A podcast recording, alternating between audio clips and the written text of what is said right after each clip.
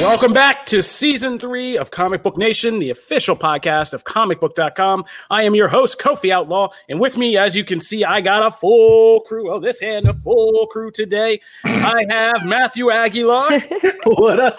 Janelle Wheeler. Hey, guys. And joining us two of our heavy hitters that you guys may not see here a lot, but are but are you always know that their influence is there. We have one of our top editors and one of our Star Wars experts, Mr. J.K. Schmidt, is back with us. We haven't seen you in a long time, in like a year, buddy. I know it's been a long a long year. How's everyone been? We've office. Yeah. Surviving, I hope. Long time. Yeah, we're all Shouldn't still have left here. You. Yeah, the show's it still done. here. I mean, yeah, it's crazy. I'm beginning to have this like weird bridge, like where I just erase a lot of 2020 and like revert back to 2019 and the last time I did these things uh, as It's we a start to come out of this. Yeah, right. So, one person you guys have seen a lot around here also is one of our Marvel experts, Mr. Adam Barnhardt, is here again. Thanks for having me. Thanks for having me, guys. And uh, we brought you two on because you guys have been at the forefront of something exciting we're doing here at comicbook.com this week. The Falcon and the Winter Soldier is coming out on Friday. And these two are at the spearheading the forefront to kind of help us better serve our geek community and our fans. And they have created something called Comic Book Cram. So, JK, I guess, take it away. Why don't you explain to people what Comic Book Cram is all about and what we're doing with Falcon and the Winter Soldier this week? Yeah, so um, basically, we have been doing these initiatives for big releases, like uh, for Star Wars: The Rise of Skywalker. Everyone contributed and did Star Wars Week. For Avengers: Endgame, we did something similar for Avengers Week, and so we basically wanted to um, make a, a branded icon that our readers would come and be able to recognize and connect to. And as soon as they know that a big project is coming out and they want to learn more about it, they can come to Comic Book and check out Comic Book Cram. So we're starting that initiative with the Falcon and the Winter Soldier, but you know we have plans to do that more throughout the year for a lot of the big releases. So you know I'm not going to spoil what the next one is. It's Loki, but um, uh, we will be uh, every day this week leading up to the release of the Falcon Winter Soldier. We have our team of writers who have basically kind of come together and uh, brainstormed all these different ideas of topics they were interested in and characters that uh, people would want to learn about. Um, we had uh, two really, really great pieces that uh, people should really check out um, by Aaron Perine. Um, he wrote uh, a story about the comic book Truth, uh, Red, White, and Black. Um, and he also wrote a story about Sam Wilson and why he kind of his legacy as the Falcon and why that kind of shapes uh, uh, the kind of Captain America that he will be. And so those are two really powerful stories. Adam wrote a really great story uh, about um, Batroc the Leaper, and uh, Jamie Lovett wrote one about. Uh, U.S. agent Nicole Drum wrote one about Sharon Carter. So we're kind of just showing love on these characters that uh, that you know maybe that kind of fell through the cracks in the MCU and that are now kind of getting their chance to shine and just uh, letting the readers know what they what they should know before the show comes out.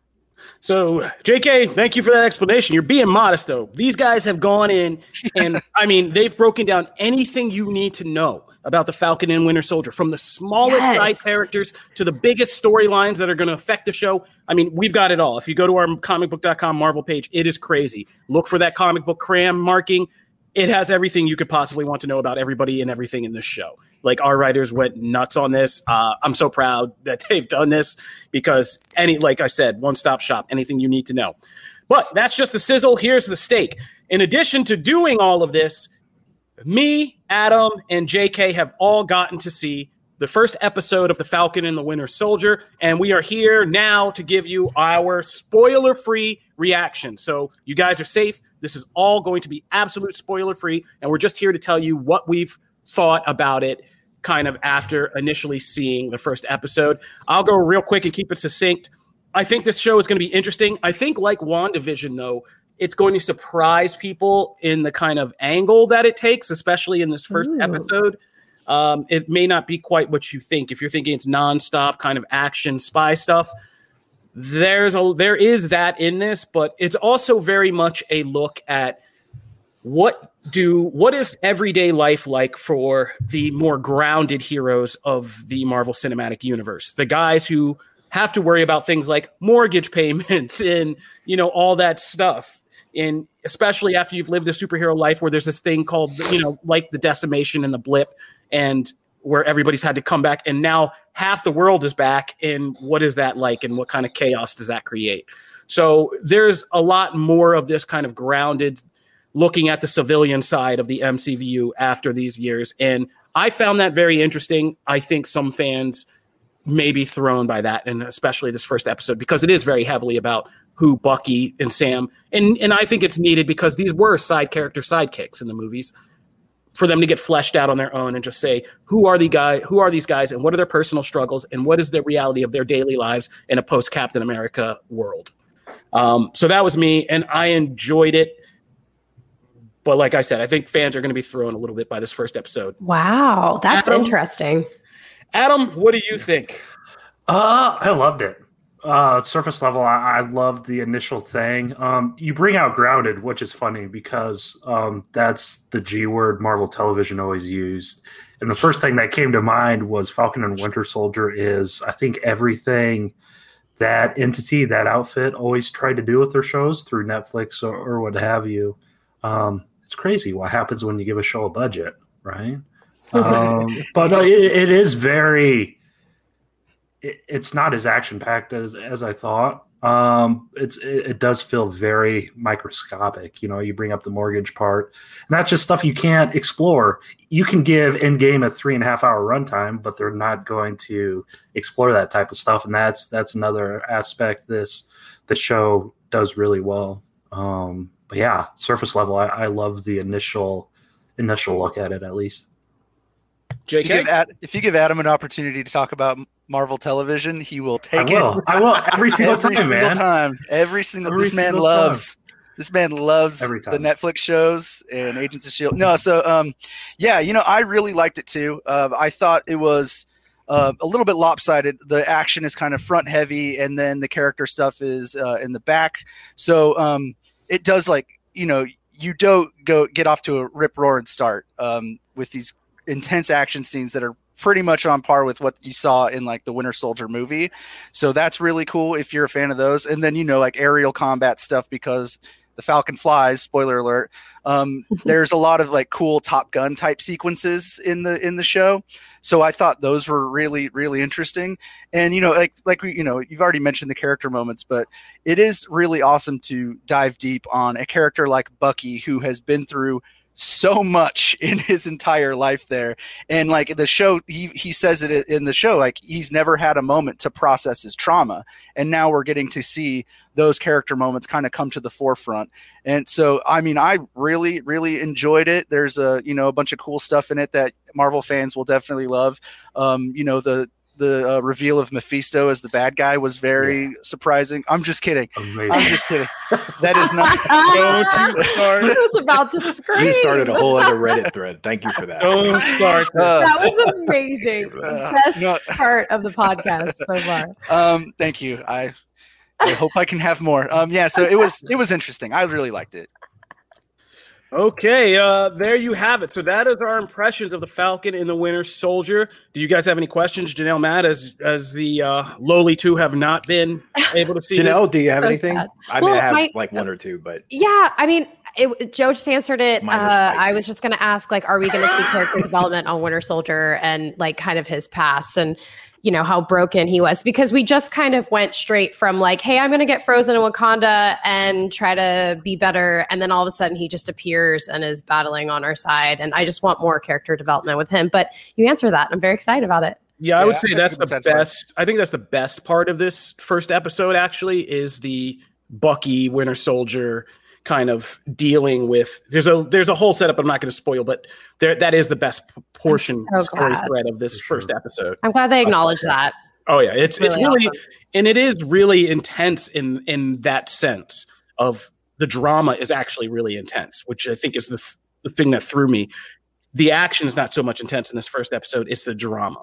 Uh, Ooh, that's both drama surprising. of what Bucky is trying to trying to go through as he's trying to kind of get back to normalcy, and also a lot of the struggles that Sam goes through. And I like already, and this goes back to kind of Aaron's piece. I think that a lot of the kind of racial dimensions that Marvel added to Captain America in this lore in this story are going to be very prevalent in this because Anthony Mackie's story is kind of very much rooted rooted in African American culture and struggle and and issues and things like that, and that you see in this first episode as well. Um, not only just like what does it mean to be a hero, but what does it mean to be like a black hero? And you know when the hero part kind of fades away like what is what is daily life again like with you? Um so i think those are the best parts of of it and the more interesting but bucky's is more interesting by far to me so far Cool. Definitely. It's also telling that the in the credits they have the special thanks, you know, where they thank a lot of the comic creators on the runs that uh, did, that came before that inspired the show. And like Mark Mark Gruenwald's Captain America run is, you know, his name is in there. But it's it's very telling that Nick Spencer and Daniel Acuna's Sam Wilson Captain America run is in there, but not Rick Remender's. So it shows that they are diving deep on the on the uh, issue of race, being a black man in America, a black Captain America. Like that's going to be at the forefront, and it's really interesting to see. Um. So okay, so for me, that's the most interesting part of all this is like the stuff that Kofi was talking about and seeing Sam, how someone uh, assumes the shield, how what that means to them, um, what a different person holding that shield of a different skin color, how people react to that, like all that stuff that was core to that comic series. Uh, that's the most interesting thing to me. So my so my question is, I was disappointed, as most people know, with WandaVision because I was thought it was very surface. I, I need an exploration of those themes in greater uh, depth than oh hey they exist, and that's what WandaVision did for grief. So I need that in this show. Is this show going to give that to me from your initial impressions? I think you get the first step that that's a major component mm-hmm. to it. Um, there is a, a, specific scene that uh, begins to uh, tackle and approach that um, basically like what is an experience like for a black person in america in a very uh, a very common type of situation that a lot of people find themselves in and why uh, it's unique it's a unique experience for a black american. Um, but it also uh, it, it, it kind of doesn't go too deep into that aspect just yet. It, there's one scene in particular that that addresses that. Um, it's hard to tell whether you know that it'll go any further, but it is off to a, I think a good start in addressing that aspect. Okay, all right, cool. Yeah, I told and, you I was spicy. And they do a good job of kind of showing Sam as a complicated figure of conflicting impulses. He's a hero. He's a black man. He's a military man. Um, and all of these things kind of inform who he is, but not necessarily in a fully cohesive way. And I don't want to spoil anything by saying more, but you can you begin to see people or, or things go at him about these kind of conflicting sides of who he is. Um, and so that's interesting. Yeah. Cool. So and there is some pretty cool action. So let's not just all, you know, we're not going to poop right. on the action. There is some pretty cool action too. So right. some pretty cool and some pretty intense stuff too. So uh, Falcon and Winter Soldier continues to be an interesting kind of uh, experiment in this Marvel TV thing and how we're kind of coming to it. And it'll be interesting to see how people react to this first episode uh, as opposed to the first arc of WandaVision. Okie dokie. Anybody from the questions? Any, any uh, yeah, fans? We forget we're always live here. Fans, anybody listening? Do you guys have any spoiler-free questions you are kind of burning to know before this show comes out? Because we will be happy to uh, are there cameos? Somebody is asking. Steve Mason. Yes, there are some cameos. I will not spoil any of them, but there are some Marvel Cinematic Universe character. Cameos. Doctor Strange confirmed. no, darn it. So yes, that does happen. You can you can get psyched up, and it's not like a big drawn out weird surprise. They're they're fit very organically into the to the story, and when they show up, it, it totally makes sense whatsoever. No, mm. and and they're and they're both pretty. They serve the story fairly well, I would say, both of them. By the way, half send Josh. I I also love that line. I, I just rewatched that movie not too long ago, and I love when Sam says that. I just do everything he does, just slower. It's one of my favorite lines.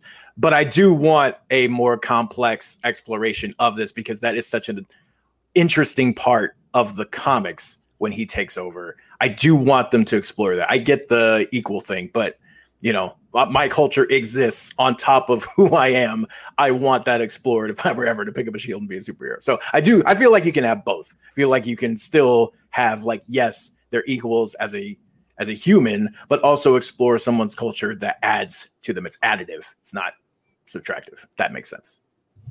I feel like this is a good question. Any post credit scenes do we need to be aware of to stay tuned in? Well, I was just getting to that one, but yes, John Mason, we uh I can answer that. No, you don't have to stay around. There are no post credit scenes. Don't you don't okay. have to waste your time. There was one more I'm going to answer. Uh, what does the initial dynamic of Bucky and Sam feel like in the first episode from Miguel? Uh, weirdly, I can't answer that without spoiling things, so I'm not going to. yeah. I, I, I know that sounds like a cop out, but I weirdly cannot answer that without spoiling. So well, you're not close. spoiling anything, so you're no, you're doing no, exactly what you're supposed to do. yeah. So, yeah, so uh, I can't answer but that. you're building um, the hype, and I'm like yeah. even more excited now after listening to you guys talk about this. And one more person asked, no, no post credit scenes. You don't have to sit through the credits. And one last one. This is a good one. Jay Smith did the Digi artist. Are you happy so far with Wanda and Falcon Soldier, uh, Falcon and Winter Soldier as a series, or would you prefer Marvel spend the money producing something else? I'm good with this. I I look at this. I think it's an interesting question we're going to discuss after this week about what does it mean in long form with uh, to do these things long form because it seems to trip people up. As long as it's a series, people are like, I could sit through like eight hours of Marvel stuff. But if like Zack Snyder's Justice League is a four hour and we call it movie, everybody's like, it's too long, even though they can scream it and pause it and stop and do everything you can do for a series. So I, I, I like this long form because it does exactly what Kevin Feige says. It's giving us more character stuff with Sam and Bucky in this one episode than we got through what four like three to five movies for each of them like you know it yeah so I, I, think it really serves its purpose of building up the character. I think after wandavision we all feel much much more connected and understanding of who wanda maximoff is as a character who vision is as a character their relationship what makes it work. And it's not just a side scene in, in a movie you know what i mean? Where they get one scene in, a, in civil war and one scene in infinity war um, to be romantic. So i think it does what it's supposed to do are fans enjoying that process? I think that's on a fan by fan basis. All right, we're going to take a quick break before we come back, and we're going to go into Zack Snyder's Justice League spoiler free review and talk comics before we also talk to Star Wars, the High Republic writer, Cavan Scott. So stay tuned because, like I said, this is our most geektastic episode yet.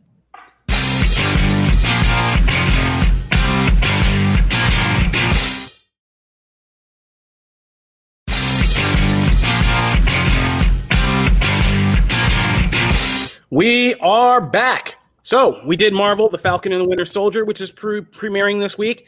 But the other big premiere that is happening this week is, of course, on the DC side and the long awaited release of Zack Snyder's Justice League.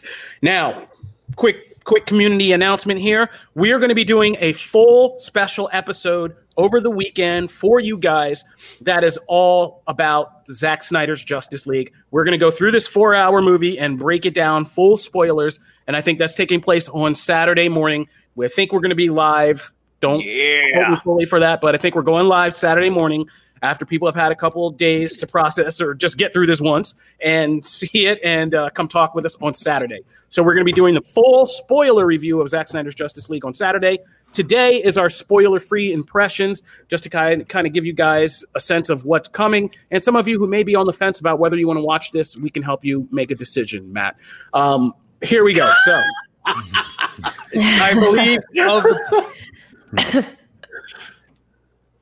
so basically, uh, I think it's me and JK have seen it, right? Correct. And Adam, Adam, Adam, oh, Adam well. did a couple yes. interviews. Oh, it, yeah. this is even better. Great. So I have uh, I have you guys with me again on this.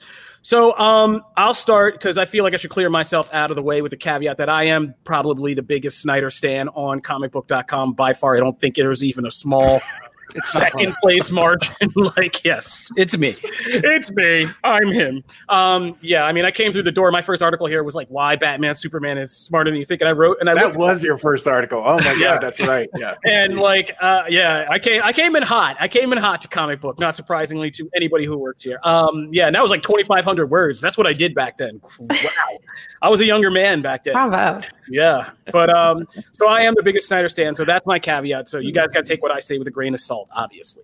Um, but I, I, this for me as a Snyder fan who has been, I mean, you could check the receipts. My review from Man of Steel Day One is out there glowing. My Batman, Superman analysis stuff is out there for years and glowing. this for me is the culmination of this vision, right? That this is what we were, we're kind of fighting for. We wanted to just see the culmination. Zack was building a very kind of clear arc to this universe that kind of culminated in a big way in Justice League, and his fans wanted to see that completed vision. We get that and then some. I mean, we get everything in the vision in this. Uh, nothing really left out. In if you have, and I've done the rewatch over the last week or so, I feel like as a set, this builds perfectly from Man of Steel through Batman, Superman, through Justice League, with all the relevant themes, character arcs, and you know all the storylines that needed to be that build organically, make sense, and really pay off in this Justice League movie, and not just those three films, but also the other films. It's interesting this came out now, but now that we've seen Wonder Woman for a couple times in films, we've seen Aquaman in a movie. This kind of builds up those franchises in a much better way than I think we originally saw. So those characters come out of this much more interesting. Like I ended and I was like, I want to see that Cyborg Flash, Aquaman, and Wonder Woman movie now, like after this, and a new Superman movie, and that Batman movie. So he successfully is able to kind of make these characters into their own franchises respectively. And these are the best performances I've seen out of these people. And I think it shows in first the whole cast who had to get a new director for this, and then people like Gal Gadot and Jason Momoa who have worked with other directors on these franchises since then. Um, but this here, Zack is the one, and I understand their loyalty because I think in some way he's, he gets best performances out of them as their characters, and even some of the side characters like Amber Heard as Mera is much more interesting in this than anything I saw in that Aquaman movie. Um, and so this does a job of culminating the vision and setting up a whole new DC movie universe. I think it does what it's supposed to. I know people are going to have nitpicks, but I think for people like me who are Snyder stands, the things people complain about, like the length, again, you can pause this and stop. It's in chapters. You can watch two chapters and stop. That's not really a complaint in this case. This is a streaming release. It's not in a theater. You're not held hostage for four hours. You don't have to do it that way. Second of all, just some of the kind of the slow mo, you know, the slow establishing shot. That I think for Snyder fans, this is things that we've come the flourishes we've come to love, like a J.J. Abrams lens flare or something. Like these are the signatures we love, and because I love him as a visual director first and foremost, I liked this feeling I haven't had in a long time with cinema, which is just the delight in looking at something, sitting and seeing a scene and seeing all the details and seeing the pretty picture. So I don't mind that stuff, but I understand why other people do. So for Snyder stands, I say that all to say I think this is the payoff you've been waiting for, and you're not going to be disappointed. But that's us, and this is a niche community of people. Uh, despite all some of the critics out there trying to pretend otherwise, but we're going to move on Happily. to uh, people who who are who are uh, maybe more on the fence and nuanced about this whole thing. Uh, J.K., why don't you take it away? What did you think, buddy? So, um, well, like, you know, you mentioned like these, th- like the length and and the slow motion shots. I mean, it is a a visually uh, interest. It's a very interesting movie, um, and like a third of the movie is slow motion. like, let's be real. like, uh, but I'm, like I said, they, like that's Snyder. That's you're he's you're gonna get a Snyder movie no matter what. So you either like him or you don't. Um, I got to admit that like, nobody is allowed to walk fast in a Zack Snyder movie. um, and like just not even it. the Flash. no, that, even the Flash moves in slow motion quite a bit, actually. Surprising, but um, the most, uh, yeah. um, but the movie, like, uh, the movie is interesting because uh, of what it does. Like comparing it to the to the Whedon version, um, it's not a fundamentally different movie. Like the same stuff happens in the in the Whedon version that happens in the Snyder one. The Snyder one is basically just giving like more nuance and more details, more character moments, less superhero lines. Like if you look at the Whedon version, there's like a very specific moment uh, in the walk and talk with Aquaman and, and, Bruce Wayne where they're meeting for the first time, where the, their initial meeting is completely different from Snyder's. But then when they're walking and Aquaman jumps in the ocean to swim away, that's basically lifted from the Snyder version, except one line that we inserted, inserted into it to add humor, and it's completely unnecessary. Wait, can we pause right there because I, I yeah. wanted to highlight the scene. I'm glad you brought it up. because it's not just that Joss Whedon inserted humor. There's this that scene was a keystone for me being like, oh wow, because Yeah, he what like meta he crap meta, he meta craps on Snyder, and it happens. And once you see that first scene, which is early on, you begin to notice it again and again in different parts of the movie. Where Whedon, Whedon like literally read what Snyder had written, said to himself, "This is crap," or "I don't like it," and went in and rewrote it to make fun of it. So like yes. Aquaman gives the line in the Snyder in the Joss Whedon version. It's this humorous moment where he goes, "Haven't you ever heard strong man is strongest alone?" And Bruce Wayne freaks out and goes, "That's not the line. That's like the exact opposite of the line." And that's literally Joss Whedon speaking through the script Mhm. because Whoa. what we what Snyder did was actually have Aquaman say strong man is strongest alone as as a fundamental belief of who he is and what he's doing at that point and why he doesn't want to be part of this team. That's even if it's flawed logic, it's his flawed logic. And, and it goes to his story throughout the film. He keeps resisting the call to, you know, become a hero and join them. And he's like the last holdout. We know that from the theatrical cut. But Whedon literally put that line in as himself, disguised as Batman, crapping on what Snyder had said in this kind of meta reference. And there's a lot of that. And you begin to see maybe what some of the cast and crew were saying when they were like having a problem with this director switch. Definitely. Yeah, it is like a. like It's. Not, I'm not the biggest Snyder fan, um, but the movie is definitely better. This version of the movie is definitely a huge improvement of it. And honestly, like the last hour is pretty damn awesome. Like uh, the last hour of that movie, I was like, "Oh my gosh, this is actually pretty cool." So it, it, it was interesting to see the differences. Like all the Darkseid stuff is cool. The nightmare scene is pretty interesting. Um, it's all. It's it's a better version of the movie. If you are not a fan of Snyder's stuff, you're probably not going to be a fan of this one either. If you want to like Justice League and you want to see a, a better version, this then it's definitely worth watching. I mean, Adam is kind of in the same boat as I am. I know, like we talked about it a little bit afterwards.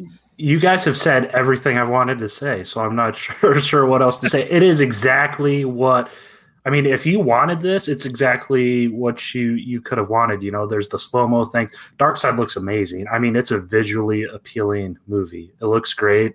Um, you did use the nice word, J.K. Is the nightmare thing was interesting. Which the interesting is probably the right word for for that moment in particular. But I, I didn't mind it. Like once it gets to where it needs to go, it, it's very. I think it's a very good little movie. Um, it's not little by any stretch of the imagine, by the way. um, but no, I, I, it's. I think it's infinitely better than what we previously got. It's um, it is just four hours, and I did have to pause every so often. It took me a whole day to watch it, but I pause other stuff too. That's the best part of streaming, right? Mhm. Yeah. Let me ask you two a question as two people who are kind of more ambivalent about this. Now that it's over and taking things like that nightmare scene and Darkseid and and what we say because this this it's not a secret to say this doesn't just end things in the cul-de-sac that they said we're we're getting. There's doors opened all over the place in this for for more he uh, for each refilmed it. characters. He refilmed it to ask more questions and to Yeah. leave on an even bigger Yes. cliffhanger. Yeah. So, Yeah. do you guys, after you've seen this movie, would you want the kind of films that this movie would spark to continue? Justice League Two, um, a Batman, the, the the kind of solo character films that could come after this that are more influenced by this. Would you like to see it that way, or were you kind of liking where we were going before this came? I'm interested. I'm interested in what it, in what it presented. Um, but the thing is, is and this is just a very selfish. Like, I I want to watch these with my kids, and I cannot watch Justice League with my kids. You know, Oh. um, so uh, and, and that's I think at the core thing for me is, and it's not that I'm like a Marvel fan more than a DC fan. It's just that um, Marvel kind of has this stricken this tone that um, that they are interesting for children. Your kids can watch them. Um, I feel like uh, a lot of the DC movies that came after Snyder's uh, uh, uh, Batman vs Superman kind of bal- uh, balance that line as well. Um, but Snyder is strictly for you know the adults that grew up with these franchises uh, as kids, and now they want you know a, a, grittier take, a more mature take, um, a more nuanced take. To be honest, like, because of the things that he includes and, and the storylines that he adds, um, it's just it's just not my cup of tea. That said, I you know I would probably watch the hell out of Justice League two. uh, considering all the crazy stuff that is set up in that. Absolutely, and I agree. Yeah, I'm not going to say no to Justice League two after after what we got. I think the ending's probably a spoiler, even though we all know um, what's going on there with the design work and all that stuff. Um, but yeah, I'm not going to say no to Justice League two. Jim just comes in here, unite the. just, I've been in here for four minutes and already jumping the gun. I swear. Yeah. Um, yes, I will okay. say, uh, now that I, it's out, out of now that's out of the bag, real quick. Yes, some people have been asking. Yes, Justice League is one four-hour movie block that has sections or chapters, just like uh, I mean, you've seen other movies that split themselves into chapters. So that's what it is. And yes, there are there are six chapters, and there is an epilogue, which is a very long section within itself at the end that has a lot of the setup we were talking about. Was going to let that surprise people. Way to um, go! uh, but yes, so there's six chapters in an epilogue, and it totals four hours total. Uh, we're actually going to put out an article today, kind of telling people oh, where each of the timestamps are per chapter, if you want to plan to watch it chapter by chapter. Oh, so I'm sorry, Matt. Go ahead. Go ahead, Matt. I'm sorry. Uh, no, uh, because I I did the whole thing when those uh, when those images were up about uh, Justice League two plans for Snyder. I, yeah, I totally read them all because I was like, I don't care. so I read them all. Right. Uh, I there are ideas in there that if that's where it goes, obviously not seeing this particular version and like how it leads up to that or whatever, and how much of that is in this or not. So take that with a grain of salt. But like looking at some of the ideas there, again, as I've said before, there are some really great ideas at the root of Snyder's DC stuff. In fact, there's too many of them. But my thing is like I love some of the stuff there, and there are things I would love to see explored. It's just the cumulative thing all together when they're all put together that I'm like, that's a lot. But I won't spoil that in case people don't want to know that or whatever. But there are, you know, you can find it if you really want to. But there are some interesting things there in just in that Justice League 2 that Snyder had envisioned originally. Mm, yeah, there's there's a lot that this movie does to keep that alive. Okay. Um, very much so.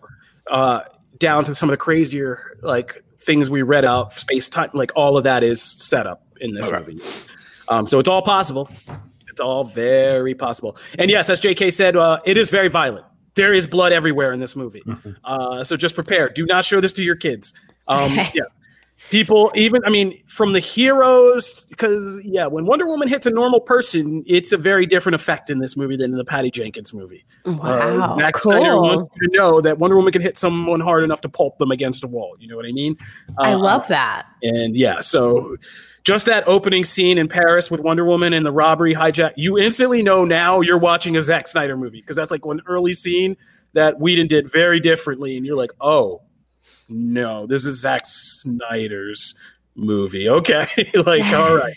all so right. yeah, don't show your kids that Joss Whedon one's there if you want to show your kids something. All right that'll do it for Snyder Cut. Before we stay too much, uh, I think. Uh, yeah, I mean, somebody's asking, should Snyder become Feige of the DCEU? I would, I would support that. I mean, I personally think the action scenes in that last hour of Justice League are better than anything I've seen in the Marvel movies. So I'm just going to put that out there. Wow. Oh, visually speaking, visually Bold speaking statement. I'm talking visuals, but the visual Snyder's put together are second to none. There are things that just made me say, like, wow, like, holy crap. Like, oh my gosh, I have goosebumps. Like comicbook.com's yeah. Kofi Outlaw says that Dude, that, DC movie.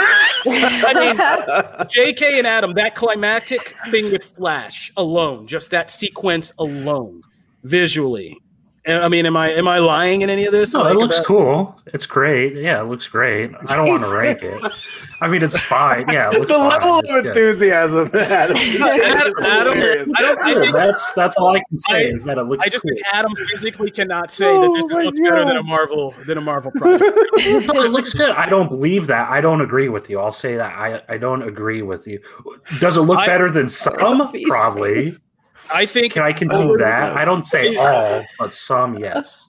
I'm going to go so far as to say I've rewatched all Snyder's films. I've rewatched a lot of Marvel films. If you want to go year by year from 2013 when Man of Steel came out to how each of those films held up by year and compare them to their Marvel counterparts, yeah, let's put Iron Man 3 up against Mar- like uh, Man of Steel. Let's put Civil War up against Batman v Superman and let's put something out this year up against this movie. To be to be fair, I'll take Sucker Punch over Iron Man 3. Iron Man 3 is trash. oh, so you, you, can quote me on that. There wow. you go. Snyder fans, you want some support? I just gave it to you. That's all you get. Man, I need to rewatch Sucker. Punch. All right, we're gonna move on. We're gonna move on. I know that uh, J.K. You've got to get going. Uh, Adam, you're happy. You're welcome to stick around. We're gonna talk comics next. So uh, Yeah. stick around if you'd like. Uh, J.K. You can hop off, buddy. Thank you for uh, coming and contributing and everything. For JK. Comic Book Cram. Be sure to check out Comic Book Cram this week. We have, like I said, we went. I already went- have it pulled up on my PC right now. Like It's- I'm so pumped. It looks amazing. Yeah, our staff Day went in three for. Falcon and Winter Soldier. So check that out. Day three stuff just dropped. Uh, day four tomorrow, and day five will you know we'll wrap it up so, so everyone has a, a review and some interviews. It should be fun. All right, thanks, man. Yep. Take care, guys. All right, moving on to something less controversial. Matt, what do we got in comics this week? uh, awesome. So yeah, so you know what? Let's just stick with the uh, DC theme here. So uh, we have Justice League number fifty nine, which actually begins the Brian Michael Bendis, David Marquez uh, run on the book. This is the direct uh, fallout and moving on from Future State. Um, so I mean, of course, for those who've been reading along and have been reading along with us, uh, you'll kind of be caught up and you'll you'll pretty much have what you need to know kind of going in. This is actually a really good starting point. The only thing I would say is um, you know that last like some of the the wonder woman side of things is probably the most gray because like unless you were kind of keeping up with crisis um or sorry death metal uh and then some of that stuff you might just like be a little lost as to like where the wonder woman shaped hole is but other than that you'll have a really good idea so um just to kind of start us off um i really one i am i'm gonna say kofi admitted to being uh a snyder stand right off the bat i will say i am a giant fan of uh, David Marquez's work. so like I love Marquez art. Um, I there's so many like this book is just to me is gorgeous. I just love uh, his style on characters. So we get you know uh, this by the way. I will do spoilers. So we are going to be in the spoiler territory here. So uh, just FYI, I won't go into deep, deep stuff, uh, but there will be some things like that. Um, you know, Black Adam plays such a huge part in this book and as part of this team. And so, of course, there's a lot of Black Adam in the book. We also get uh, Naomi uh, being added to the team. And then there's also one member of the team that will be added later uh, in a future issue. But um, we get a good sense of like the team dynamic. We get a new villain and all that. I, I really dug this. I, I was all in uh, with the lineup, Hawkgirl for Life. And uh, you know, it's I, I think it was fun. I think it's a really good starting point, and it does some interesting stuff as far as like exploring uh, what the Justice League means to everyone, uh, wanting to actually uh, give justice to everyone and not just like a select few. And it, it kind of explores that idea. And I hope they explore it more because here they just touch on it.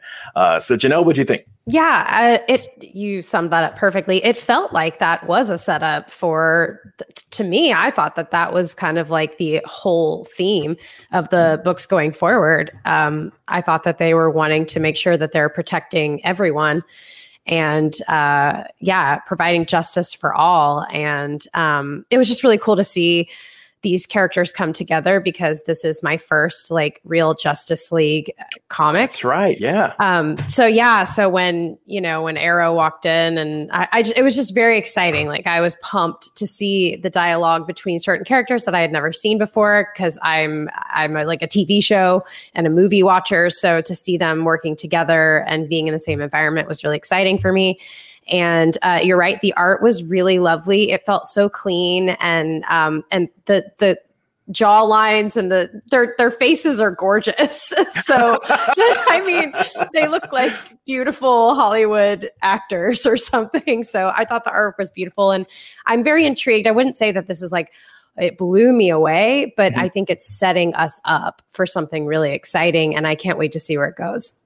Agreed. Yeah. I wouldn't say Yeah. like was like my hands down best Yeah. issue of 2021 or anything, Yeah. but yeah, I really, but I really enjoyed it. Also, uh, you know, we are actually uh, going to get to talk to uh, Mr. Marquez uh, quite soon uh, on the show, so be on the lookout for that. Um, but you know, one of my favorite people that he draws is actually Superman because of just So that good. like. I, I've said it before. Such it's like this Superman. nonchalant badassery. He doesn't Love. look incredibly imposing, Yeah. but like he just is a he's just awesome and he's powerful and he doesn't ever flaunt it. So that's Yeah. one of those things I always love. Kofi, what do you think about the issue? Um, I'm kind of on the opposite end. On like, I'm not a Bendis stand very much. Uh, Bendis can be really hit or miss for me. True. And so, uh, while I liked a lot of the interesting concept that this first book did, I found it a little bit comic booky reductive. I'm really hoping that this new villain they introduced, Brutus, that there is there are some kind of hints. There are some suspicious characteristics to this villain that make me think there's something else that's going to be revealed about him. He seems too straightforward and two dimensionally arch. He's a powerful being. He's basically like horned Mongol who just comes from another dimension and says, "Now this is all mine" and stuff.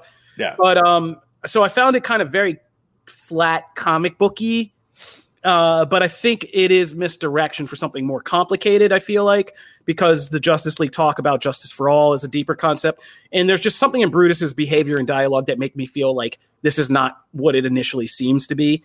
This yeah. seems almost like I feel like there's like a young person who's getting like a Shazam age up or something. It feels mm-hmm. like there's a juvenile inside this villain just by the way he talks and the way he behaves and, and things like that. It seems like there is more than meets the eye here, and I'm hoping for that because this first one was just kind of basic and and comic booky in a way, which is what Bendis does, but I don't necessarily enjoy that. So there are elements in it that I liked. The art's gorgeous, of course, um, but the story was just kind of basic and flat comic book stuff to me. I get that, and I and I'm I I, I tend to my ratio of Bendis uh, story love is typically like I I like a lot more of Bendis than I dislike. You know, like there, but the things that don't hit for me don't hit like like at all. It's like okay, mm-hmm. I don't even want to. That's just not my jam. Uh, but I I'm a fan. I mean, I'm especially a, a, big fan of Bendis's Marvel work, especially some of his earlier stuff. Um, so for the villain, uh, Brutus, uh, you know, in talking because we got to talk to Bendis and Marquez a little bit about the book, uh, which you should see later today. Um, but you know, one of the things is that like if you are a Naomi fan uh, she's one an instrumental part of this book, but two, we're actually going to get a lot of um, looks at like her world. We haven't really seen it. We've seen glimpses, we've heard things and all that stuff of like this world that essentially like the ozone layer crumbled and like all these, you know, it's a very dystopian place. Um, you know, we're going to get a lot more of that and actually get to see that. And Brutus plays a big part in that. So I I agree with Kofi. Like I I feel like he has a little bit of something interesting to him, but like it's not fully there yet. And I'm hoping that as we go forward, some of those ideas will come to roost. Um, Adam, what do you think?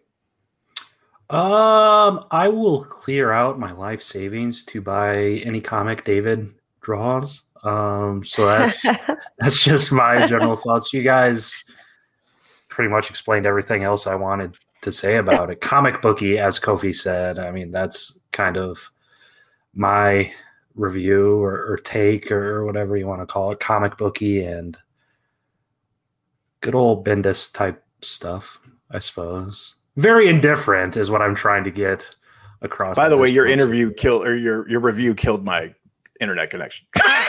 Rip. Love it. I blame you. So bad. Everyone just closing up shop.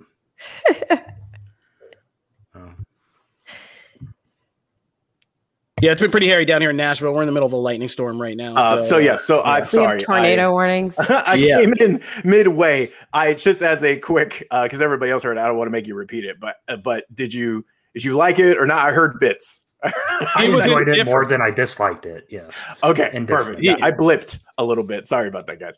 Um. So yeah. Okay. Interesting. Um so moving on to let's move on to some Marvel before I disappear again.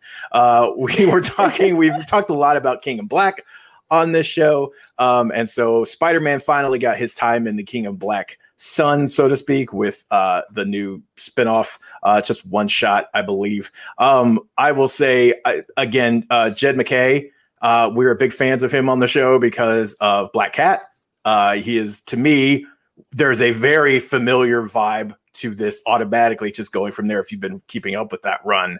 And it's one I love. I actually just really enjoy uh, his take on these style of characters. And uh, at first, the first like two pages, I was a little worried, not gonna lie, because like there's a bit of that like Spider-Man melodrama that pops up right at the beginning. And I was like, I don't know. I can't take a whole issue of like Spider-Man not feeling sure of himself. Yeah, like, yeah. It's a little overkill. Right. Um, and then thankfully it like like it it changes a couple pages in and we're like okay we're good. We can deal with the occasional self-doubt but like i can't do that for a whole thing. We've had some of those in the 90s and they weren't so great.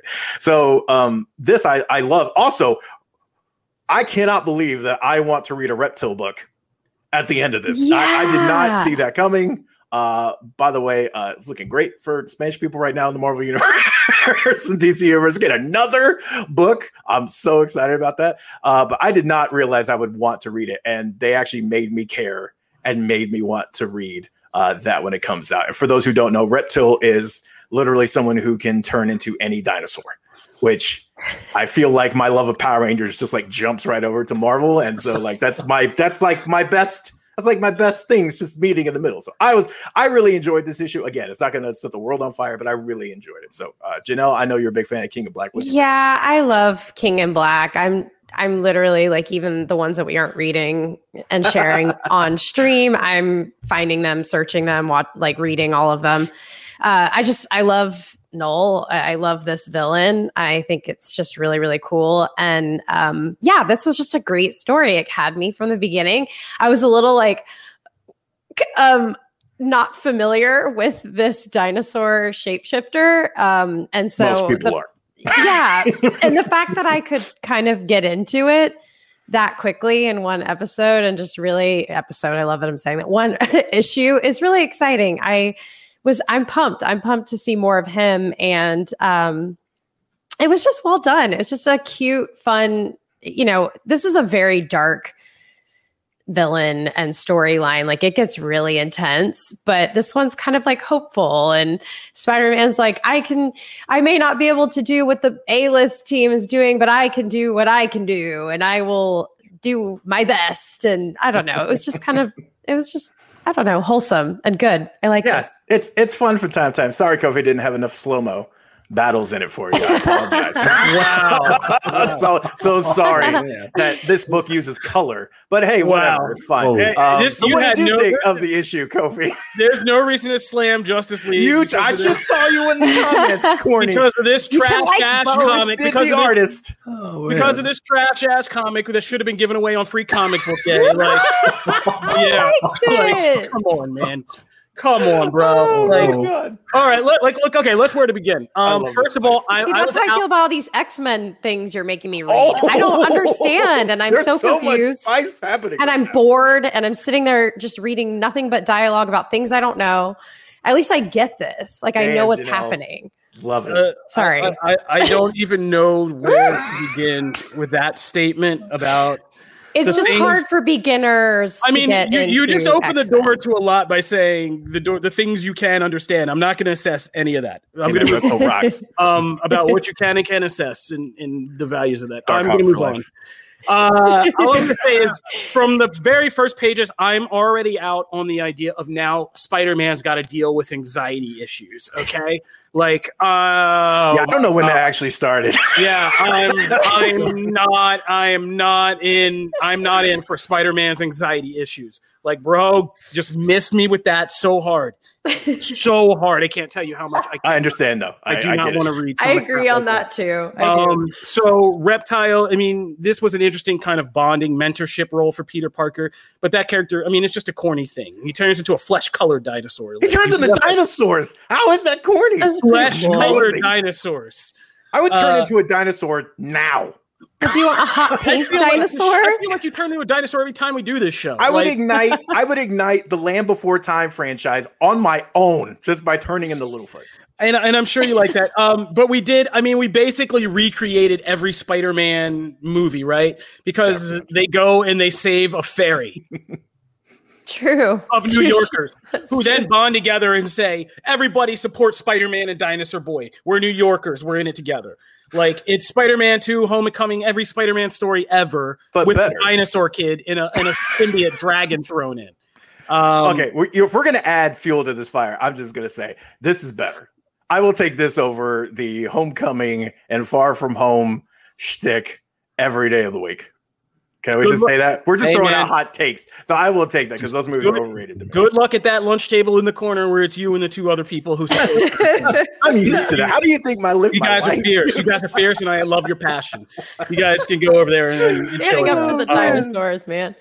Uh, but uh, no, I mean, I didn't, I didn't, I, I mean, to be honest, on a serious note, uh, without trashing this comic, I did think it was the weakest of some of the King and Black tie-ins. Yeah. those have been very, very good. I don't think this was quite up to the standard. This just felt like a Spider-Man annual story, um, if anything. Like, Agreed. So- Agreed. It's not. It is not by far the most substantive King and Black No. story at all, and It it is is clearly great. made just to launch Reptile's comic. It feels like. Uh, so- Um, but um, Peter, I mean, it, it did frame Peter Parker, and it did some interesting things. I will give it the interesting, and I thought this was what the comic, and I think maybe I was disappointed. Was the opening is really powerful when he's freaking out why he's having anxiety is because he realizes he's the first person, he's patient zero for symbiotes in and Earth six sixteen, right? They Yeah. weren't a problem until he brought that suit, and so now all of this stuff is happening and it's hitting him. Just how much death it's caused, how much destruction it's caused, and I thought that was going to be the crux of the issue. And so, because that opening is very profound, you're like, whoa, you know, I never thought about it. It's like kind of like a Martha moment. You're like, wow, I never really thought about that. But yeah, Spider Man, you've caused a lot of crap because you brought that suit that people told you don't mess with and brought it back to Earth and like did all this crazy stuff. So um, I think I, when it strayed from that path, I was a little disappointed because it did become a reptile launch pad or reptile. But um, I'm not going to so crap on it because uh, no, but that's just really funny though. That like that's the part that lost me, and it's funny that that's actually the part that that got you because it's like Spider-Man self-loathing. I swear you could write a whole series on just issues where he's it's my fault, it's my fault. Like it's like oh my god, It's- like him saying it's my fault is kind of like me watching the pearls fly every time a Batman story is told. I got it. I don't need that every every time. like stop telling the same story there's over and over again. Peter Parker beating himself up, but in this case, it is his damn fault. Like it actually is. It is. This is Um, very much so. And so, um, this was just the weakest of the tie-ins. I I, I would have taken another issue of Thunderbolts because I love that. Uh, Oh, that Thunderbolts is good too. Well, so anyway, so that I will say, out of all the things we've talked about today, I think the most divisive grenade was in comics. Who knew? Who knew of all the things we talked about today? This would be the one to destroy. well, Adam, we don't have uh, our impressions yet on. Well, that's true. So and we definitely that's have something impressions now. My impression is we don't need to bother with you reading X Men comics anymore. I'm trying. I'm trying. I need to crash Are course though? of beginners. Are Like you I though? need a I feel like you book just. I feel like you just self owned. Are you though? Are you? And by the way, trying- Digi artist, I will happily sit by myself at that table. I will be happy. all right. Uh, you got anything else for comics, buddy? Uh, no, uh, there was some other uh, good things, but like these, these were uh, part of the the biggest issues. I will say, uh, because as Kofi admitted to being a stan of Zack Snyder, I am a Captain Marvel stan for life. So Captain Marvel's new issue came out, and for those who are uh, interested in seeing something kind of shocking, I will say it involves one of Janelle's favorite characters. Uh, this is an issue you probably want to read, and it, and it actually has some really interesting things there. So if you are going to check something else out, that would be the take. But otherwise, that's comics. All right. Thank you, Matt. Now, for you Star Wars fans, thank you for sticking with us. If you just jumped in the show for this, we, well, we, I had a chance to sit down with Star Wars The High Republic comic writer, Cavan Scott, who has written a whole bunch of other good Star Wars novels and other kind of geek genre stuff. And we talked about Star Wars The High Republic, the comic, the overall larger kind of movement within the Star Wars franchise, and what we can expect to see in the future. So uh, let's take a look at that. Guys, this is Kofi Outlaw. We are here, Comic Book Nation, talking to Mr. Cavan Scott, the writer of Star Wars, the High Republic comic book, plus a, a whole laundry list of other Star Wars and great other genre projects that you are well known for. Thank you for taking the time to uh, join us today. No, thanks for talking to me. It's great. we're jumping right in as someone who's written Star Wars material before. You've been in this franchise. What is the novelty of approaching this new era in the High Republic? I think the novelty is the fact that everything's new. I mean, we we there is obviously very recognizable elements of Star Wars. There are the Jedi, there is the galaxy, the Republic. There are recognizable species um, and aliens, but because we are dealing with a, an era that's never really been explored, wh- wh- whether that's modern canon or back in the old expanded universe. Um, it's a it's a sensible all bets are off really because when we work with things where we're tying into the films and the TV shows and that kind of thing, you pretty much know what's going to happen to those characters. You know, my colleague Charles Soule always says that you know with Luke Skywalker we literally know when he's born, when he lives, and when he dies. You know, so every story we write with Luke is sort of tied into those fixed points in time. With these group of characters we created for the High Republic, we well we know what's going to happen to them, but the reader doesn't know what's going to happen to them, um, and so that gives us a great sense of freedom that we can tell stories where everything isn't set in stone before we've even began that answers kind of my next question, which is how is different working with this set of Jedi as opposed to the ones we knew from the Skywalker saga when the order is a little bit thinner, let's say. Uh, sure. Let's talk about now doing this in the comic form of the High Republic with this mm-hmm. group and char- of Jedi characters who are in their prime when the order is full and you know yep. fully pumping and out there. Can you talk about what it's like both writing and creating the visual interpretations of these Jedi and what kind of new ideas and force abilities and things you guys get to play with and possibly tease, tease any ideas that we might see coming down the pike? Sure. So, I mean, the, the interesting about these Jedi is that we know from Obi-Wan that, you know, they were the guardians of peace and justice and, and all those things, but we never really saw that. You know, we see that the Jedi in the period of the Clone Wars when they're literally having to fight a war you know so um, they're being forced into a very particular way of thinking our jedi have been very successful at their job for hundreds of years and they live in a republic that is largely peaceful you know they're it's a republic where there is a renaissance going on when they are pushing out into the outer rim um, and into the frontier. Um, so our Jedi have never really had to cope with the fact that there is large forces um, that they've got to deal with. They've had to deal with issues, but they're very used to the fact that if they, if a Jedi turns up and they draw their lightsaber before they even lit their lightsaber, people have usually put down their guns because you know people know that once the Jedi arrive, it's end of play. Um, suddenly they find themselves in a situation when they face a foe where they don't that doesn't happen, and, and actually the foe will just fire their blaster right back, and they won't they won't respect the Jedi Order in the same way as other people will. So it's been very interesting dealing with a Jedi Order who have had it their own way for a long time. And, and because of that, are probably a little bit more free in how they interpret the code, excuse me, the Jedi code, how they interpret the Force. They're very open. They're out with the people. They're not hidden behind temples or like in the in the prequel era when they're they're literally in one temple on one planet you know these are jedi that have outposts all over the galaxy where there are a large number of people there is a jedi outpost and those jedi outposts are out with those people and they're walking with them and the people know them and they respect them which is why the jedi have been able to do what they've done um, because they're not a mythical race of space wizards who are out there you know they they're people who um, live alongside the um, the the galaxy's citizens.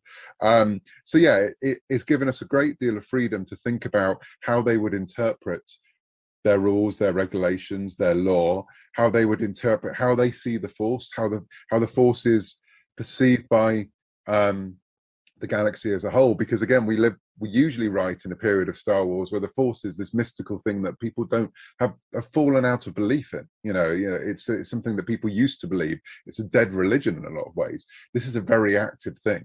Um, during the time of the High Republic, when it comes to creating them, I don't think I've ever worked. I mean, I've written I've written comics for 16 odd years. I don't think I've ever ever written, uh, worked on a, a, a book series, a comic series, where there has been so much work beforehand on the concept, on the on, on the way it looks, on the you know we we literally had Disney um, concept artists who usually work on films coming with us and working up the designs of these characters. I mean, Iain McCaig, you know, the, the guy who created Darth Maul was creating um, concept art for us. That's unheard of for a project like this. Um, so it's been it's been a real privilege to be able to see that world form around you. And so when you're writing comics, you're used to dealing with that kind of thing when you write for the artist and the artist creates. But um, even for our artist, for Ario and the Marvel book, he was suddenly he was had all these this, this concept art which he could use and he could interpret in a different way to when you're getting references for a film. You know, this was stuff that was still an ongoing. It was organic. It was ongoing. It was a conversation we were able to have. So yeah, it's been a it's been a completely different experience to working on other areas in Star Wars. there's a panel in the book where early on where uh, the main heroine of your arc, Keeve Trennis, she is explaining this kind of migration of these. I guess I forget how to describe them. Maybe they're like space locusts. I forget exactly. Yes. I don't want to offend Yeah. any Star Wars fans. No, no, Um, no. But that visual representation was like made me geek out really hard. I was like, oh, because you could see a Jedi actually visualizing this entire kind of lifespan of something in the Force and seeing it, as opposed Yeah. to kind of just hearing about it like described. Is there anything on the Force or the dark side upcoming that you think is going to be really cool for fans to actually see visually? Oh yes, I mean the things we've um, obviously this is Star Wars. I can't, I can't tell you much because I, you know, I, I will be shocked. Um, but we do that's that vision that we see Keeve having an issue one is only the beginning, and we we see how how you can explore different people and different beings through the Force. Um, it has been one of the the joys in this is that we have been given some freedom to explore different interpretations of the Force because people come from different cultures within Star Wars, and even though the Jedi from a very early age are nothing but Jedi, you know, they still have because they're in the galaxy. They they still know a Wookiee would know other Wookiees, even though they've been perhaps brought up in the temple since they were, you know, three or younger. Um, so yeah, we have been able to explore what individually, and this was something Charles did in, in the first novel, Light of the Jedi, with with Avar Kriss, who's also in the comic, when she experiences the Force as music, and it's how she. We're not we're not saying there is an actual song for the Force, but it's how she has learnt to manipulate the Force, to to use the Force, to I mean, manipulate's the wrong word because that's not what a Jedi does, but to tap into the Force because there's something in her being that is musical, and so that's the way she uses it. Um, in the same way as you know us as non-Jedi humans, most of us anyway. Um, you know, if we meditate, there are different ways to get that meditation going, um, and so that's that's the way we've tried to look at the force. Um, and yeah, there is, there's been more freedom than I think I, I've been allowed to to explore in other areas because we have seen in Star Wars you know, elements of the force through force visions, but they're usually on the dark side. They're usually on the slightly sca- scary side of the force. It's been very rare for us to see something um, other than perhaps later, late in the Clone Wars, when you see Yoda going off and exploring what it means to be a force ghost and that kind of thing.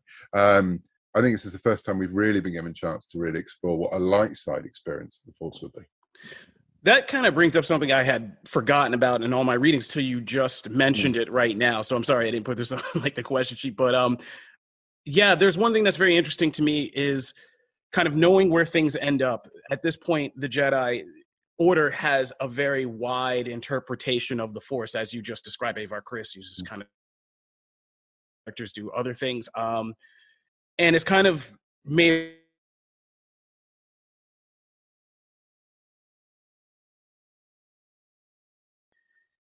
push that we see in the Jedi Order. My only question is Am I overreading that, or is that something that is destined to become a point of conflict within the Order? No, I think that is a bit of an uh, overread. I don't think we've ever said that because Yoda's reading is exactly the same as all the rest. It's just, I mean, when Yoda talks about the the life, you know, the force being a force of, you know, through nature, through the the trees, the rocks, the everything. Um, that's still exactly um, how the Jedi view the Force. It's just again, it's it's it's not so much that they're that hasn't become like the doctrine uh, of the of the Order. It's more the fact that again, different people are, are interpreting their way to tap into the Force in a different way. But yeah, it's still the the idea that the Force is through everything, and it's the energy field that.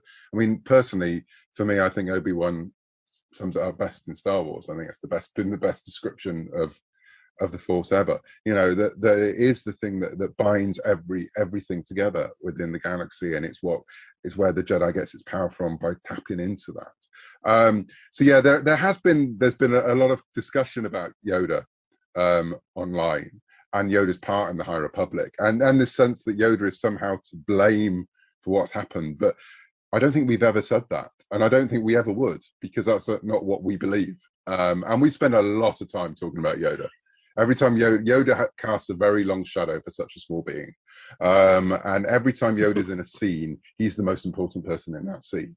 So we've been very careful how we've treated Yoda and, and tried very much to treat him with respect. He is in a slightly different position in the High Republic. He is on the council but has decided to take a bit of sabbatical from that um, and is teaching Padawan, which is what we know he loves doing. Um, so there is also a sense that when Yoda isn't there, the rest of the Jedi, our Jedi we've created, are going, I wish Yoda was here because they all still look to him. Um, and there's a familiar, familiarity with them and Yoda because he's their peer in a lot of ways, but he's still also their master. He's trained in some way or another most of these people. Um because um, let's face it, even though he's in the High Republic and we keep talking about young Yoda, he's still quite old and he's still been around for an awful uh, long time. I've been very guilty uh, of helping to push that uh, name because I yeah. just didn't have anything mid-aged Yoda didn't sound. Yeah, yeah, I know, I know. It didn't really, I mean, yeah. Know. So uh, um, yeah, and he's um, still a big presence in the in the order at this point. Yeah, I think my reading, I'm always looking for sinister threads. And I think my reading of that came because I came into this franchise through Into the Dark, which was the first project I took on. Yeah. Which uh, has three Jedi characters who are very much questioning their place in the Order and mm. how the Order interprets the Force.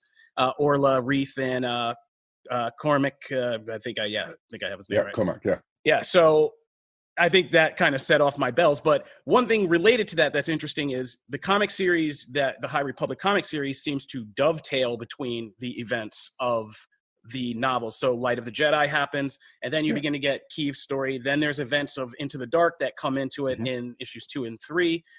My question is Is that a synchronicity we can expect to continue with the comic series in particular as new novels and projects come out, that this will kind of dovetail in between them? Absolutely, and hopefully tell its own story as well. Um, you know, we we all mapped out this story before we knew what elements we'd be writing. So um, there was an there was a long period when I didn't know I was going to be writing the Marvel comic, when Charles didn't know he was going to be writing the first novel, and Claudia didn't know, realize she was going to be writing the YA. Um, and so we were all working on this story and, and, putting in the the foundations of what we're telling now. Um, and obviously, as soon as we got those assignments, we started to focus more on those particular parts of the story. But yeah, very much so. I'm seeing the Marvel run as a, a spine through everything because it's the one thing, and that and the the IDW um, run as well of Star Wars um, High Republic Adventures. They're the things that people can have every month. Um, uh, while the books obviously come in waves.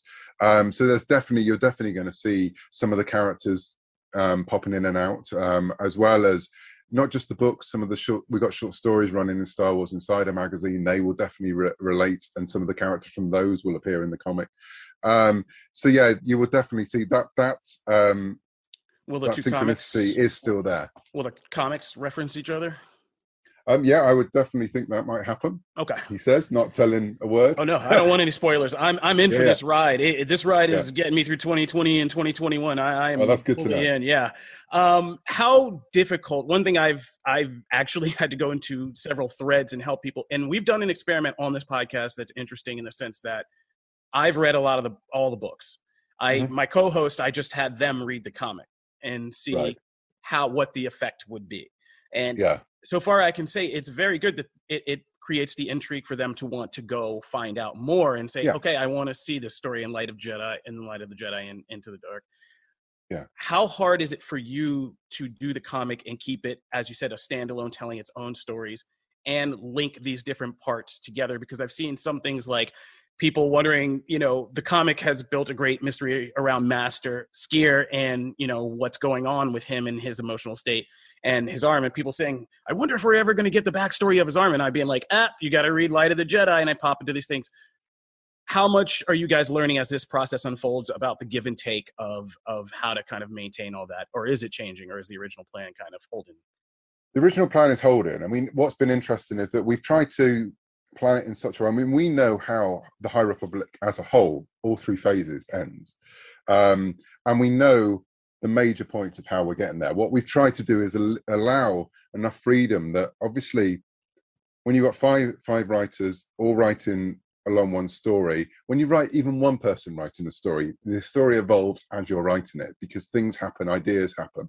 When you're working with a group of five people um, and that's before you get into the artists and everyone else that's involved there will be moments when actually you have a problem where you say oh i need to use such and such a character and someone says but i'm using that character over here and they can't be in that part of the galaxy at the point and you go oh yeah how are we going to sort this out? And actually those problems the solution is always better than what you originally came up with.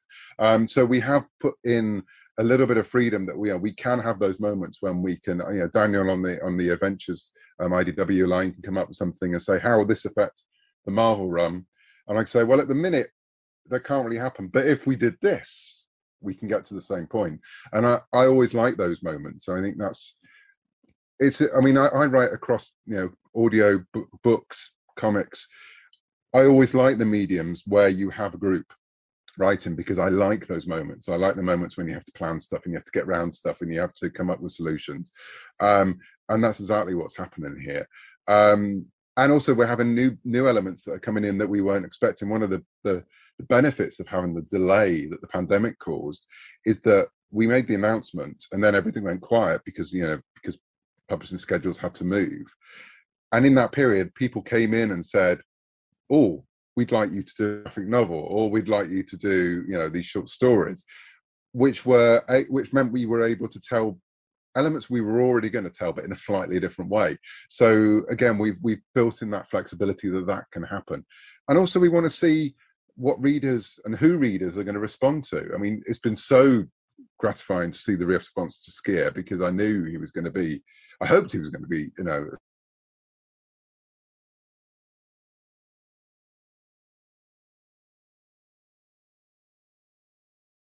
people fall in love with um, and want to know more about, and so that you go, well, how how can we tell that story? Um, so yeah, it's um, there are more moving parts in this, I think, than anything I've ever worked on. But that's the excitement and the fun, and the, you know, the five of us are talking every day, and we're reading each other's material every day, and so um, it is an ongoing process. One more behind the scenes question I had mm-hmm. as I'm getting into the comic series and I'm getting invested in these characters and these story arcs what will be the format of the High Republic comic going forward? Is it going to be uh, following a set of main character anthology that kind of changes creative teams, and this is your arc, your characters, and then there will be a new team, and then we'll get maybe uh, a focus on another story arc from around the High Republic. No, this is um the the Marvel run is Keeve's story um and Sskeer and and the twins and Avar um and I'm going to be writing it throughout. So um yeah, I mean, there are certain key. I mean, on, on some of the other series, like Charles wrote the first Del Rey novel, i am writing the second, or I've written the second.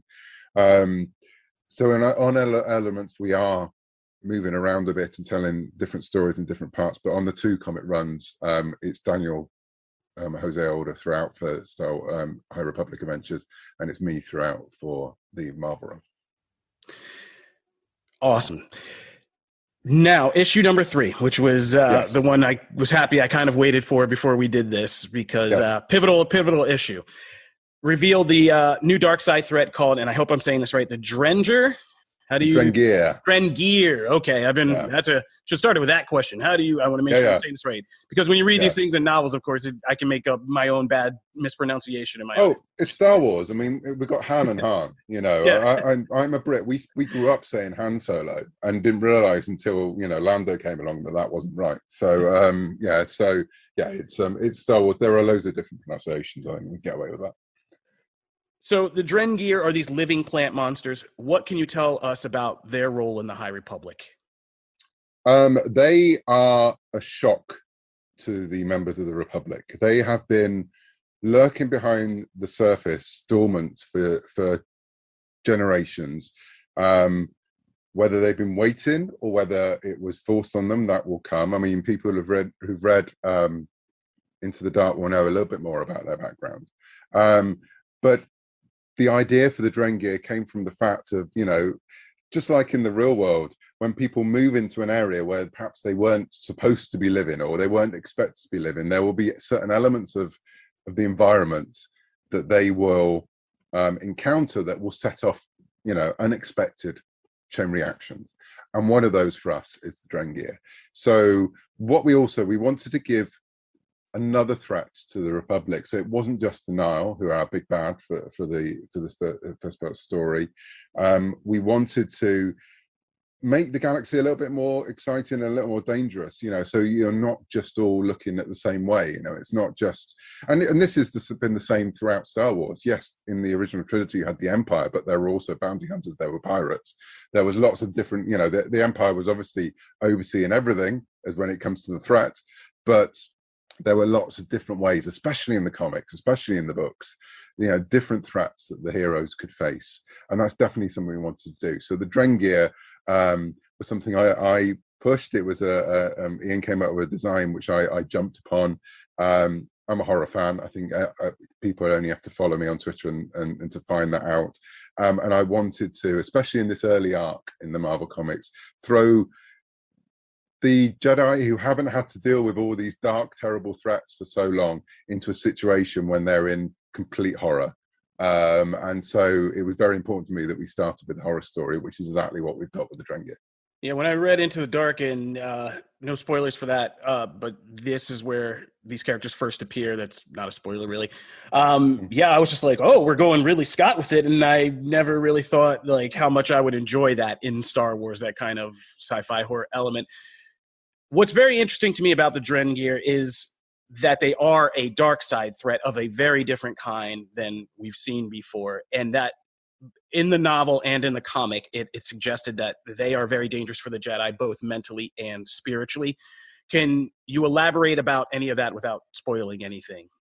Well it's that element of i think it comes for me the fascination comes from empire strikes back when luke is sent into the you know in for his trial and that place is is drenched in the dark side. And so I, I was always fascinated by the idea that if the force is bound, it comes through the surroundings and the environment, and it was it's what binds everything together. And there are places that are light. There are also places that are dark, and th- and that would run through everything. That there would be nature that is light and nature that is dark, um, and there would be environments that are light and environments that are dark. And we know this from you know legends and and lore. You know the, the jedi temple on coruscant is built on a dark side site which is what happened in the real world with a lot of churches. A lot of churches were built on areas where there were um, old pagan or what we now call pagan um, belief systems and and space and sacred places. So they were sanctified which again I, I, i'm I'm, yeah, I've got a theology degree. I'm fascinated by folk- folklore. That's the kind of stuff that I get off on. So um, I just love the idea that there is this creeping horror that the the that the dark side through nature can get to people. Um, and and yeah, it absolutely goes into that folk horror. Those folk horror tropes of being out in nature and being out in the forest and being out in the woods and the actual plants around you seem to be creeping towards you and, and and, and trying to grasp you. So yeah, that that was definitely where that came from. Going to the other side of kind of our villain map, you've already mentioned the Nihil, and mm-hmm. there are these space pirates that kind of set off this chain thing in Light of the Jedi, which I invite everybody to go check out. Um, one of the things that's been interesting about the comic is is introduce this kind of gang war, so to speak, between the Hutts and the Nihil and it's something that was also part of into the dark and was a very kind of interesting thing when that reveal came up to me. Can you tell us about how big this gang war gets and how when taking on storylines like this where star wars fans kind of know the outcome uh, how do you create the tension and the intrigue in that? Well again i think th- this gives us a chance to look at the Hutts um, as a organization as a group in the same way that High Republic gives us a chance to look at what the Jedi, when Obi Wan talks about the Jedi, and he's talking about that period of, you know, when they were at their height, which obviously isn't the, the prequels, as we soon find out when we see the prequels. You know, I think we all expected that's what the prequels were, and then through the story, we realized it was a, you know, it was rose tinted glasses from before that. With the Hutts as well, we know they're warlords. We know that you know there is a um, there is a history there um, when they weren't just a you know, bunch of gangsters. They had power. They, they've got their own area of space. They've got Hutt space, and so there there must have been conflicts. Um, and when we were discussing the idea of the Republic pushing out into the um, into the frontier that yes, they would come up against the Nihil, but they would also come up against people like the Hutts, who have had a free reign in that part of space. Um, so yeah, it gives us the chance to think back of a, of a period of time when the Hutts were perhaps a bit more active in every sense of the word um, than we see them later on, um, where perhaps they do have a bit more power because there isn't an empire keeping them in place or isn't a republic even in the same way we've seen the republic you know this is a republic when it's starting to push out when it hasn't got established um, and in some ways when it hasn't given up areas of the outer rim to the Hutts you know which seems to be what we have in the prequels and, and the um, and the uh, the original trilogy so so yeah it's um i was again i few of us were very eager to put the Hutts into it, um, but to move them away from just what we see from Jabba, um, you know, and move them to be in an active part of the galaxy, and what that would mean. And going back to the old, um, the old saying of you know the the enemy of my enemy is my friend, and seeing how that would work, and and seeing um, if there would be a moment when the Republic and the Hutts would have to join forces. Interesting. Finally, before we let you go, without yep. any spoilers, can you just tell me conceptually about the larger upcoming storyline of Star Wars The High Republic? What is it about it conceptually that you or the entire writers group are most excited for Star Wars fans to experience? Well, the funny thing is that we've obviously had this first wave of stories, but this really is this is the James Bond pre-title sequences. You know, this is this is just you know we have but this is this is a story that we've planned for years and will be going on for years. So I think I'm most excited when people start realizing the scope of what we're planning um, and the fact that yeah these these events we've seen now they are really only the exciting instant they're only really what kicks off the story they're not what the story is um, and I can't tell you much more without giving you horrendous spoilers. But there's been a lot of Jedi that we've teased and, uh, you know um, that we've mentioned along the way with some of the Jedi we've met now. Again, these are only their early days in the story we're going to tell, and so their world is going to dramatically change. Um, and yeah, I can't wait for people to see how. This sounds awesome. And you just made me think of just one follow up that I have to ask you. Go on, then when you guys were planning this out, uh, one thing that was interesting is when uh, on the other side, Lucasfilm did their kind of live action TV and they dropped this show that's wrapped in mystery, the Acolyte. The Acolyte. They said it's the end of the High Republic. So when you guys planned all this, did you plan for this to arrive at that destination at the end of the era? No, because I think we predated that.